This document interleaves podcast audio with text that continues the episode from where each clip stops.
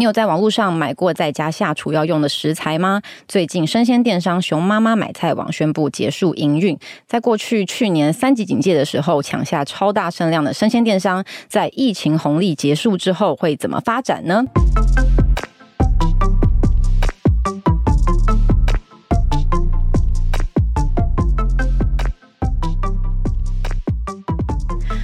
？Hello，大家好，我是数位时代的记者以华。欢迎回到今天的记者茶水间。今天是君毅要来跟我们聊天。Hello，大家好，我是天气有点过敏的君毅。鼻子过敏哦。对。好，最近呢，熊妈妈买菜网的这个观战的新闻是数位时代网站上面大概十二月目前为止流量最好的一篇网络即时新闻。那所以说，我们今天就要来详细来解释一下这个故事。君毅有没有在网络上买过菜呢？完完全没有，因为我我不会开火啊。你会开火吗？我我我偶尔啦，那那你有手有闲就可以。因为我自己是本身是没有听过，以前啦，在在以媒体这个角度不算的话，之前没有听过熊妈妈买菜网，嗯，所以我自己也蛮好奇这整套的生鲜模式会是怎么发展，因为毕竟听起来我们两个好像都不是 TA。没有，我三级警戒是真的认真的买过几次，但是你有买过熊猫超市或是 Uber E 的优势吗？有，我买过水。哦，因为我不想搬。嗯，对，那对，就是后面也会讲到这个外送平台其实也有经营生鲜电商，但是对生鲜电商这一块哈，我觉得大家挂这个招牌，但通常里面卖的东西都不太一样。现在多数是把生鲜跟杂货放在一起了，嗯嗯，然后里面我的分类方式，我会把它比较分成用温层来分，冷冻的、冷藏的、常温的，他们有时候都会叫生鲜电商。生鲜电商里面应该包含什么？菜吗？嗯，就是它是它是很广泛，肉有吗？有啊，所以你买什么牛排，冷冻牛排也 OK 啊，哦、或是汤圆有吗？汤圆算吧，冷冻。哦，因为天气蛮冷的。我觉得营运上来讲，真的是用温层分，因为物流的建制上面就会很不一样。嗯、那通常挑战也在这边这样子。那我们先聊新闻吗？好，好。哎，对，刚刚讲到说这个熊妈妈买菜网观战的这个新闻引起很大的讨论嘛。那我刚刚就回去看了一下，在我们数位时代 Facebook 上面那一篇 po 文下面，大家在回应了什么？那像是我有看到说，哎呀，没有时间买菜的时候，确实帮了我很大的忙，很 感叹的这个方面的。也有人说，这就是成也疫情，败也疫情啊，觉得说疫情之后，也许生鲜电商的需求没有那么大了，所以说这时候要观战。那也有人分析啦，他说：“哎呀，他的这个熊妈妈的行销成本下很大，路上看到最多的广告不是熊妈妈买菜网，就是 One Boy 了。”我好像没有看过，你有看过吗？好像在啊、呃，开车的时候比较容易看到，很大哦哦哦，原来电视广告还有下。我谁还看电视呢？他的他的他的那个 slogan 是一键底加，哎，一直底加，一直嗯，底加就是到家。他有一些音乐吗？你可以唱吗？我无法。对，那我觉得这些回应呢，说的都不错啦，都不错，都有在谈到一些产业的点上。那我觉得疫情之后，有很多的电商平台、外送平台都开始做生鲜电商这一块。嗯，但是其实熊妈妈买菜网一直是我对于生鲜电商想象的，就是最完整、就是最指标性的一个厂商。怎么说？因为。我会觉得生鲜电商，你真的要做，那就是要做到说，我可以一次买到我所有下厨要用的东西。嗯，因为比如说我要买酱油啊，买沙拉油很简单嘛，嗯、我 Momo PC Home 也可以买。但是我要买一把小白菜，这么明确？对，一根小黄瓜。啊，对，没有，我这样没有兜成一道菜。比如说我要买，我要煮一锅鸡汤，我要什么？我是不是可以一次买到？还是我只能买到那只鸡？我觉得这个是生鲜电商的差别比较大的地方。那呃，熊妈妈买菜网。它其实是在我心里比较能够完成这样子的消费情境的一个平台，就是真正的厨房用品或者是生鲜食材，嗯，都可以买到。对，就我也可以一次买完。然后它也主打说，在北台湾某些地方，它可以三小时到货。可是它要这么做到，它就必须要很多建制。那它的特色就是它用自己的大仓库统一出货。嗯嗯，所以它才能够一次供应这么多东西，然后然后短时间到货，但部分地区啦，嗯，但是它是有做到这个情境的。嗯嗯嗯、那在这两年，它大约到了三十万会员，年营收三亿，品项大概一万件，其中四成是冷藏冷冻生鲜食品，其他可能就是刚刚讲到的一些周边，嗯，这个米呀、啊，或是、哦、对，对沙拉油啊，这些也是你要用到的嘛。可是它相对而言，它的这个仓储物流成本没有那么高，挑战我觉得都往往都是在冷冻冷藏这一块。菜要冰吗？我问这个问题会不会很很蠢？不会，因为呃，我采访里面也有很多人说，其实蔬菜水果的呃，就传统的供应链，就是你去传统市场买，它很多也没有冰啊。对啊，嗯。可是如果说你是一个很你用一个很大规模要做这件事情的话，你要有一些标准化的流程嘛，哦、那这个就是困难的地方。嗯嗯嗯，对，比如说 PC 用他们会说。他们很早之前，我记得是一八吧，就开始做生鲜电商。那那时候是双十一的时候，曾先生出来煎牛排，说我们有卖 冷冻牛排。嗯、但是你冷冻的物流跟冷藏的就不一样啊。对，嗯，所以我觉得最难的就是冷藏这一关。你说物流还是它的仓储也是？仓储也是，物流也是。怎么样？有什么要 feedback 的吗？我觉得，所以这会是生鲜里面最困难的地方嘛，因为它就不像。平常比如说三 C 电商都是方方正正，嗯、也许可以堆起来。嗯，但是这样听起来，生鲜电商它最困难的地方就是不规格品。对，因为我没有办法保证每一根小黄瓜。对，小黄瓜应该算是 还算长得一样的喽。对，比如小白菜，啊，这个黄，啊、那个比较不黄。对对，对，那怎么办？嗯、然后呃，它比如说你刚刚说三 C，它可能可以库存的时间比较久。嗯，小白菜它可能就真的是三天了不起，五天了不起这样。嗯。那它这样子听起来这么困难，那为什么好像大家在疫情时间非做不可？因为大家要买啊，不能出门买菜啊。你记得那时候那个传统市场就是一些很毒的地方，对对对对对对对对，对，所以去年的时候炒得很热。我记得在短时间之内，超多电商开始做这件事情。虾皮电商二零二一年四月开始做超市。嗯，他们是跟一个北部的供应商直接供应商出货，就是平台只是抛单这样子。Momo 超市二零二一年第一季，PC Home 跟那个菜虫食农合作，嗯，也是二零二一年。那呃，熊猫超市稍微早一点，二零二零年开始。那 Uber E 的优势也是二零二一年开始，所以就等于去年三级警戒前后啦。对，所有人都说，哎、欸，我也有了，我也有了，这样。嗯，但每个人的模式不太一样。对，他们模式最大不同是什么？因为听起来就是送 冰起来 送过去，冰起来送过去很多不同啊。比如说我刚刚说熊妈妈就是一个大仓来做嘛，对。那有一些是转单出货，嗯，然后它供应商出货。嗯嗯嗯、那有一些它可能没有办法一把菜一只小黄瓜的买，它就是一箱苹果哦，嗯，这比较简单一点嘛。但你也可以说我有在做生鲜电商。那熊妈妈买菜网。那个东森购物，它收购熊猫买菜网，就是在二零二零年十一月。其实我们也可以是说，它是在疫情的时候了。哦，差不多，疫情、嗯、前面一些。所以面对三年警戒之前，他其实有一些布局的时间。他买它的时候就想说啊，看起来未来这也许是一个需求。嗯、那东森购物本身也有大仓，我可以整合在一起。嗯，所以他们那时候有搬仓库，然后仓库有扩大。那时候就说他们的冷冻冷藏的仓库都要再扩大，然后他们可以结合东森购物上面一些日用品一起卖，就可以有一些重销出现这样子。嗯嗯嗯嗯，对，而且而且东森购物自有品牌很强。对，嗯，所以说那时候是这样子期待。但是他们以前大家都在做，但我们现在一开始聊到的新闻是说他要收摊了吗？对对对，那这中间。发生什么事呢？对，呃，冷藏品的毛利很低。就你想，你冷藏那边物流搞半天，然后那个冰箱要开店嘛？对，开店搞半天，然后一把菜多少钱？就是十几块、几十块这样子。嗯、那所以说，大家通常会希望它可以跟着其他的日用品卖，嗯嗯，就是其他东西来带毛利这样了。那我觉得，就是前几天东森购物宣布说熊妈妈关站的公告，蛮有意思的。蛮有意思的，请为我们朗读，朗读重点就好。他说：“奈何环境变化迅速，因应内部营运调整，决定营业至十二月八日。”那又说啦，大环境变化和连续亏损，不得已做出结束营运的决定。有玄机啦，玄机，玄机在哪？玄机是亏损，嗯，不是营收。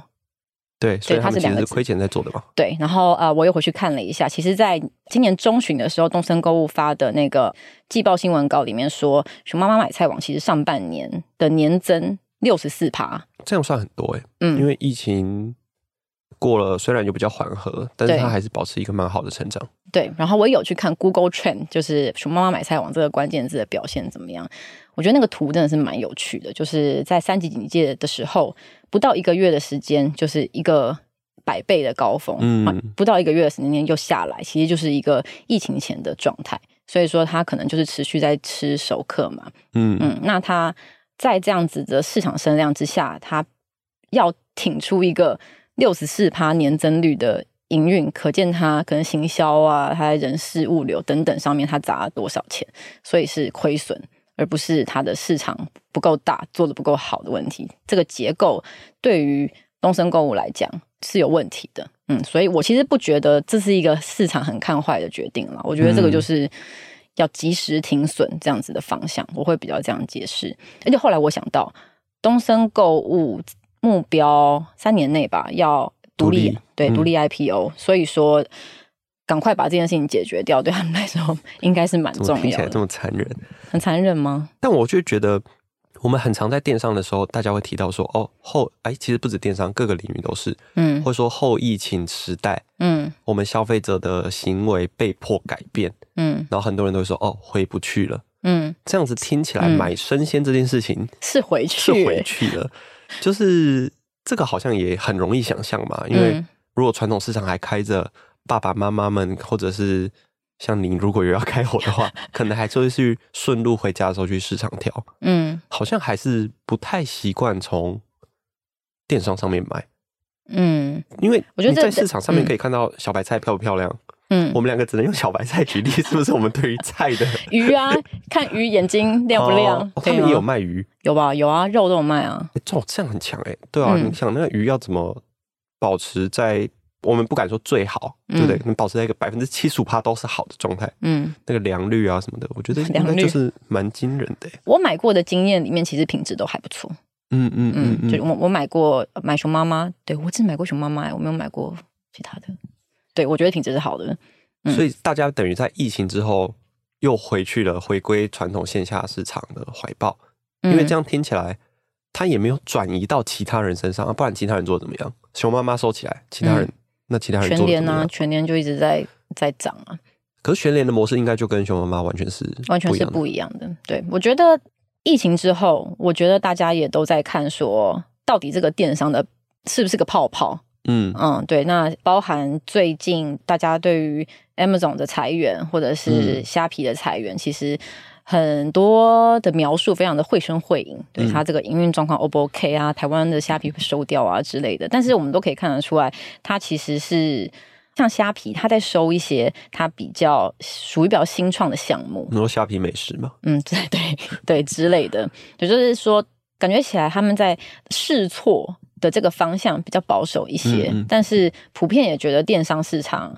它还是有一个规模啦，但是也可以感觉就是成长幅度没有那么高了。我看一下我个数字，就是说电商渗透率来看的话，二零二一年的时候到十趴是台台湾？哎，对，台湾第一次突破双位数，对，然后。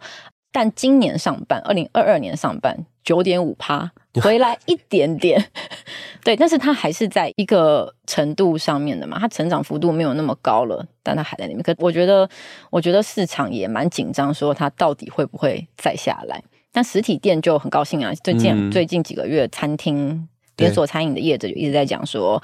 成长幅度相较去年，但去年三级警戒嘛，就整个不能内用。嗯嗯嗯，那呃的幅度有多大？那他们现在要加薪，他们下一步要怎么如何扩编，如何有新品牌？对这个对比就非常的明显。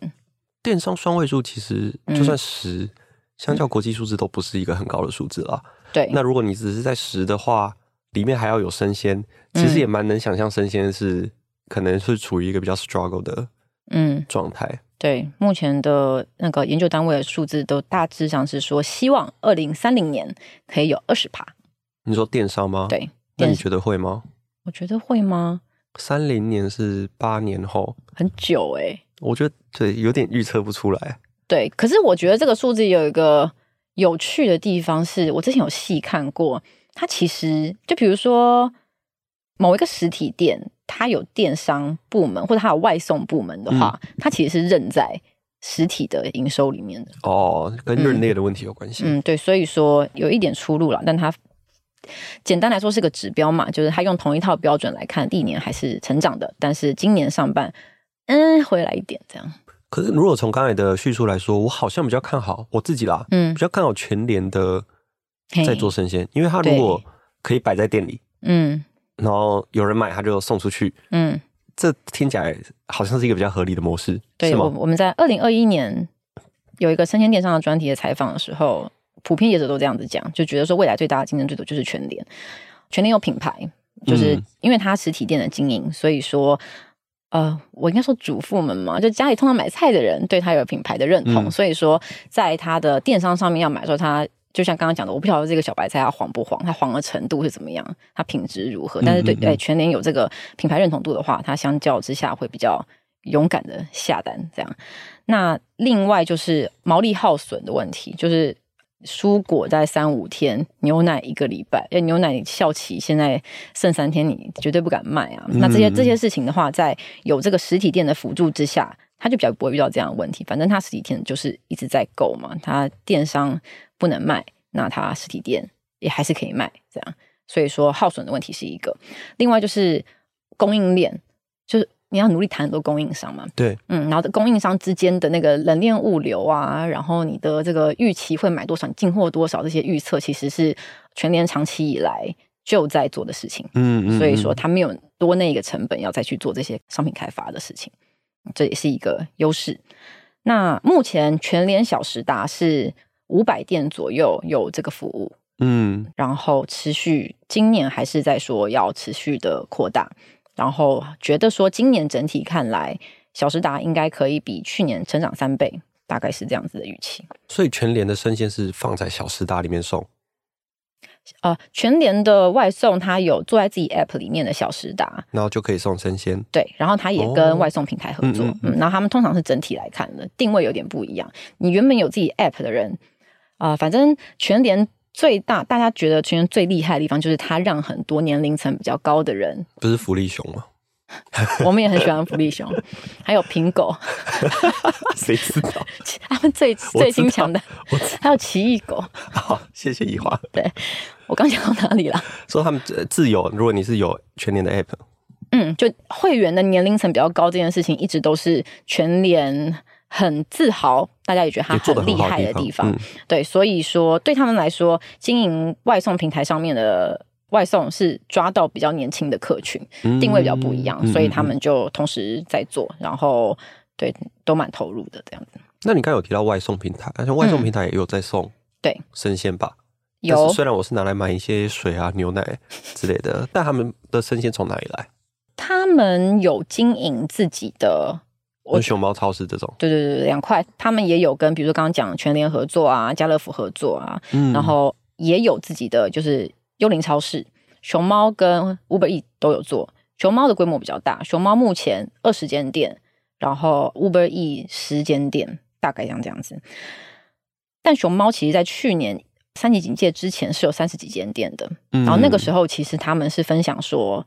他们当时大概覆盖台湾七成人口，他们觉得都可以送到。就是北部嘛，七成人口这么会讲话，好像也不止北部诶、欸。但反正他们本来的目标是希望，就是那个渗透率要再高了。嗯嗯嗯对，可是到今年，就因为熊妈妈这个新闻的时候，我有就是 follow 一下，就是这个策略有一点调整。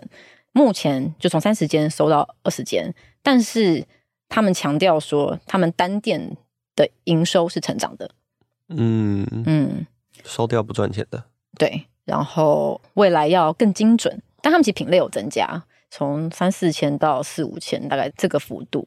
嗯，然后前阵子也有跟 Uber Eats 聊一下，他们是说他们希望他们的选品能够更有差异化。他举了一个例子是说，呃，美国洛梨，你也许是进口时候才买得到的东西，嗯、但是他们希望像这种比较差异化的东西，自己这边一直都有这样。哦，嗯，就用品相去做。对，一些吸引大家。对，然后我觉得比较有趣的是，他们提到说，过去的观察是，他们站上的行为总是不是一次够足的，就不是像我刚刚说，我希望熊妈妈可以做到的事情。嗯，嗯，他们可能是呃吃火锅吃不够，加一点东西，哦、或者煮菜煮到一半，发现少了个什么？对对对对对，比较像是这样子的需求，所以他们会往这个方向来调整这样子，然后也不追求渗透率了，就是觉得说、嗯、啊，就是把双北做好，基本上半数以上抓到，大概像这样子的经营策略。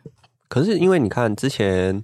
熊妈妈六十四趴成长嘛，嗯，那代表这个市场还是有一定的份额，嗯，那他如果先收掉了之后，他、嗯、会去哪里呢？你觉得他会去哪里？我觉得吗？嗯嗯，还是我们去问熊妈妈本人，你要去哪里？哦，但是你说这六十四趴，我其实不知道它里面到底多少是生鲜呢、啊？因为如果说、啊、是对，因为如果以营收来看的话。一把菜十几块嘛，那它如果营收大部分是在日用品，或是刚刚讲到的大桶酱油、大桶沙拉油，那原本的东森购物上面，它应该会员资料势必也可以抓住一些吧？对对，我是不是很有道理？是蛮有道理的，只是我现在有点不太确定的是，因为我就没有在开火，所以我不太确定在网络上买菜到底是不是一种嗯刚需。嗯，因为我们又不像美国嘛，他们美国有每一个礼拜要去量贩店买一次的这种需求。嗯、那台湾真的是太方便了。嗯，你市场，你知道我在台湾找便利商店是不看地图，我就觉得探头探脑一下，总会看到。对啊，就是总是会看到的嘛。然后 Seven 现在有时候也有一些。对，生鲜嘛，对对吧？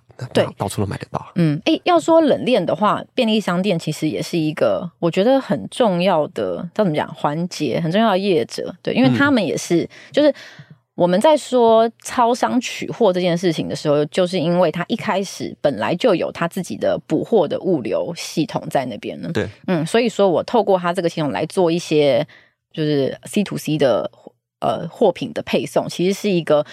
很有 CP 值的事情，那他们做生鲜也是这样，他本来就要运牛奶啊，那他呃，对这么难的冷藏，他本来就有做，对他来说就是一个就是一个很好的基础，所以他们现在也都可以卖这些啦。他们现在也会做一些 App 哦，团购啊，嗯，全家的，对对对对对对，也会是一些生鲜，嗯，对啊，所以我刚才提到说，这我真的没有回答你的问题，对，就是他们会跑去哪里？听起来目前没有一个谁可以全盘接下这个走掉的熊妈妈 留下来的这些。我觉得是，或许是我起初对于熊妈妈的这个期待，就我对于生鲜电商购物情境的想象，或许原本就是错的。它或许是可以被拆成更多种不同需求的，比如说，呃，我们刚刚说外送平台，它就是突然缺了嘛，对对，所以它要那。那这样全联是什么？全联也可以突然要啊，还是外送？对，我觉得这好像会回归到需求，到底是比如说上班族下班前，嗯，先订，嗯，回到家的时候可以煮，嗯。可上班族要签订，他也要在家等啊，那个什么二三十分钟就送到，这样来不及。这样我不如绕去全联买一下。哦，好啦，是是我们恭喜赢家是全联，我没得到。没有，那那我们还好奇，家乐福也可以买得到。那我们回来一点，嗯，就我们很久以前都会听到产地直送，对，这也算一种生鲜电商吗？是啊，产地直送还在，但那个就我就比较像是平台模式。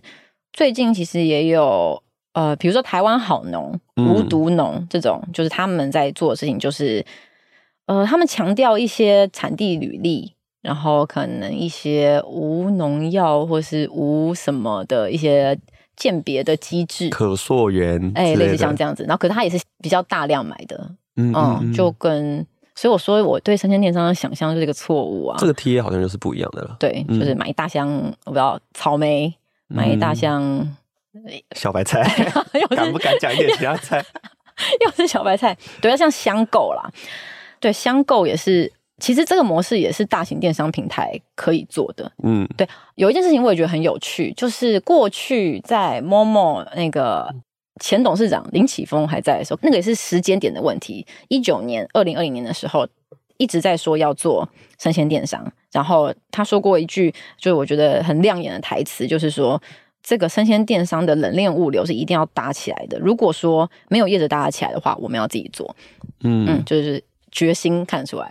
但是今年的双十一的时候，稍微问到一下这方面的事情的时候，他们觉得说，未来的成长动能，就算不去算那个呃他用了一个嗯蛮有趣的词，就是就算不去算这些，你必须要投入很多物流成本的品类，嗯，其他的像是三 C 家电，你相对于那个十趴目前的渗透率比例，它还是可以提升的。对，对他的意思就是说，对他来说，未来整体电商来看的比较大的动能，就不是在生鲜这一块，所以听得出来有这个比较齁一点、齁一点这个味道。但是你不敢讲，没关系，我讲。没有，他真的没有直接讲，但就是就是基本上是这个意思。嗯，所以就也看得出来，现在大电商平台这个不是重点啊。嗯、但但但那转单什么的，那个都一直还是有在做。嗯，就是、这样听起来生鲜。我们先撇除那个什么锅子油啊，嗯，我们现在 focus 在小白菜啊、苹果啊、嗯、之类的选项，对于电商来说，变得很像大家都去做。但大家都知道很难做，而且不一定会很赚钱，一定不会很赚钱，一定这么你这么对啊，铁口直断。对，所以做这个是不是比较像是服务消费者？嗯，是。他至少我真的什么都买得到哦的这种宣告性意味还比较浓厚。对，所以说 全联，嗯，我们再次恭喜全联，对啊，那什么都买到啊？对，这这样真的是蛮有趣的，因为。当线下店反而是电商在某一个品项，我们先，因为我们不确定其他品项嘛，嗯、在某一些品项、某一些生活类型啊、生鲜类型，反而是现有电商很难去超越的障碍。是，而且他们如果能够凭借这个障碍去反打，我不知道，我不是全联的什么，我刚没听清楚你的问句。就是你看全联如果利基这么好，那他们可不可以拓展到其他更多的，比如说三 C？哦，觉得呢？我觉得哦，嗯，我不知道哎、欸，很难讲哦。嗯，但是蛮有蛮，我觉得蛮好玩的是，对这件事情真的是蛮有趣的。因为生鲜这题，老实讲，在国外炒得很热，嗯，因为就像刚才我们有提到的嘛，国外有非常大的生鲜的购买需求，嗯，所以他们的购买量大，嗯，相购对他们来说，我觉得算合理，嗯，对吧？嗯，但是在台湾就是全然不同的情况下，有没有需要服务消费者？让他们连生鲜都在我们这边买，嗯，又或者是他们看中的其实就真的都是锅子、油，嗯，这种也许油不确定，但至少锅子、刀具什么单价是嗯高的嘛，是。那我们的生鲜是不是电商最爱讲的带路鸡？是带路鸡吗？还是带路鸭？带路鸡，带路鸡，嗯，对吗？不是电商不是爱讲这个吗？这个东西他们讲带路鸡嘛？对，是不是实体店零售都在讲带路鸡啦？连零售的，然后零售，嗯，嗯，哦，对不起，有岔题了。你刚刚问题是什么？就是对他们来说，这块就是生鲜会比较像带路鸡。对，但我刚刚在想的事情是，小白菜带进来的会想买三 C 吗？哦，不要讲三 C 啦，菜刀嘛，哦，锅子嘛，对啊，全年就真的有在做啊，几点干嘛的？蔡依林在那边，嗯，漂亮煮菜也是有的。谁会这样煮菜？蔡依林啊。那现在还有现在。台湾的，比如说 Momo 跟 PChome 还是持续在做生鲜电商，有，但就是保守做，我觉得小小做，嗯，尽量外部合作。哦，因为是菜虫嘛，对啊，对啊，菜虫啊，菜虫也是在疫情间表现非常好的新创。是的，那我们是不是应该多买一点菜？怎么样？因为因为我觉得很有趣的事情是，电商不止电商嘛，嗯，我们会去看未来的消费的形态转移，嗯，比如说 Z 世代。喜欢在哪里消费？嗯，嗯，那如果我们未来生鲜电商要起来，嗯，我们可能要看一下年轻人，嗯、对年轻人是不是很习惯在线上买东西，习惯到他们连买菜都要在线上买，反正他也不会挑鱼，有没有？有、欸、这样子有没有可能性？嗯，那些刷 TikTok 的小朋友们，嗯，也许未来都是在线上买菜的客群，嗯，有没有这个可能性？我觉得我们需要。采访一下我们可能我不知道新人实习生小朋友，你说没有用过即时通的小朋友们，对，没有用过即时通小朋友，他看他们在哪里买菜，但他们可能会先买一些哦，因为有人也有人提到一些什么即时包，类似像这种东西。